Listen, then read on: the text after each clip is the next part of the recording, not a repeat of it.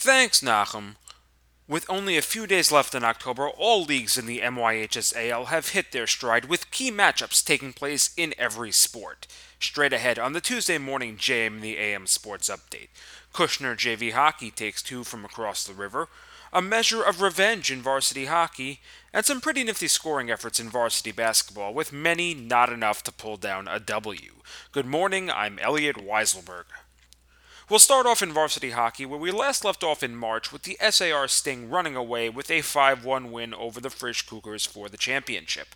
Last night, the two would meet up to kick off their regular seasons, with the needle flipping the way of the runners up to begin the 2018 2019 campaign.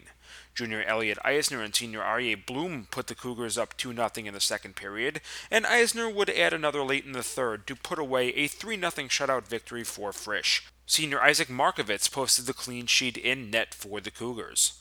Other varsity action over the week, senior Sammy Simcha posted a hat trick for the JEC Thunder in a 4 1 win over the North Shore Stars, and Rambam took wins over Solomon Schechter and Magen David to stand atop the East at 2 0 in the early part of this season.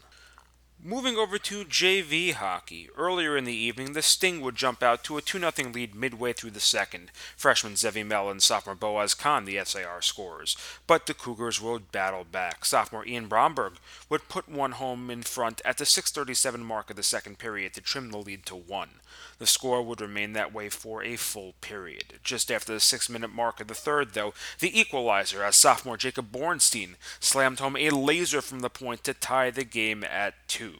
Neither team would score in regulation, and there would be no winner in overtime, with the game ending in a tie 2 2. In other JV hockey action, the Kushner Cobras have started out their 2018 2019 campaign by firing two shots across the river, winning their two cross conference games in early season action. After a resounding win at home over North Shore, the Cobras traveled to DRS last night to battle the Wildcats. DRS took a 1 0 lead midway through the second on a goal by sophomore Kyle Siegel, but sophomores Eitan Kanan and Jason Singer would tilt the board in Kushner's favor. An empty netter late in the third would seal the deal, keeping Kushner a perfect 2 0 on the early season. Also, TABC opened their title defense with a 3 0 win over Ramaz. North Shore bounced back with an 8 5 win over Flatbush, and Rambam blanked Magen David 3 0 on two goals by freshman Sam Corman in the victory. Moving over to basketball, the Frisch Cougars have jumped out to an early 2 0 record, taking another 10 point win, this time defeating SAR 53 43. Senior Max Meyerhoff scored 19 for the Cougars in the win. He would tie with SAR's senior Judah Oppenheimer for the game high, although his was in a losing effort. Also, another double double for senior Gabe Plotzker as Kushner got their first win of the season, downing Ramaz 69 61.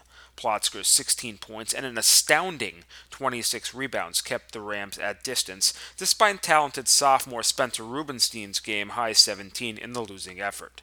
Out east, the high water scoring mark of the early season belongs to Shari Torah junior Jackie Haber. Haber scored 32 points for the Stars last night, albeit in a losing effort. Seniors Eddie Linser and Jack Roselle led the way for Flatbush with 16 points each to drop the Stars 59 to 55. Finally, in JV basketball, the defending champion TABC Storm have pulled out ahead to a 2 0 start, knocking off Maor and Westchester.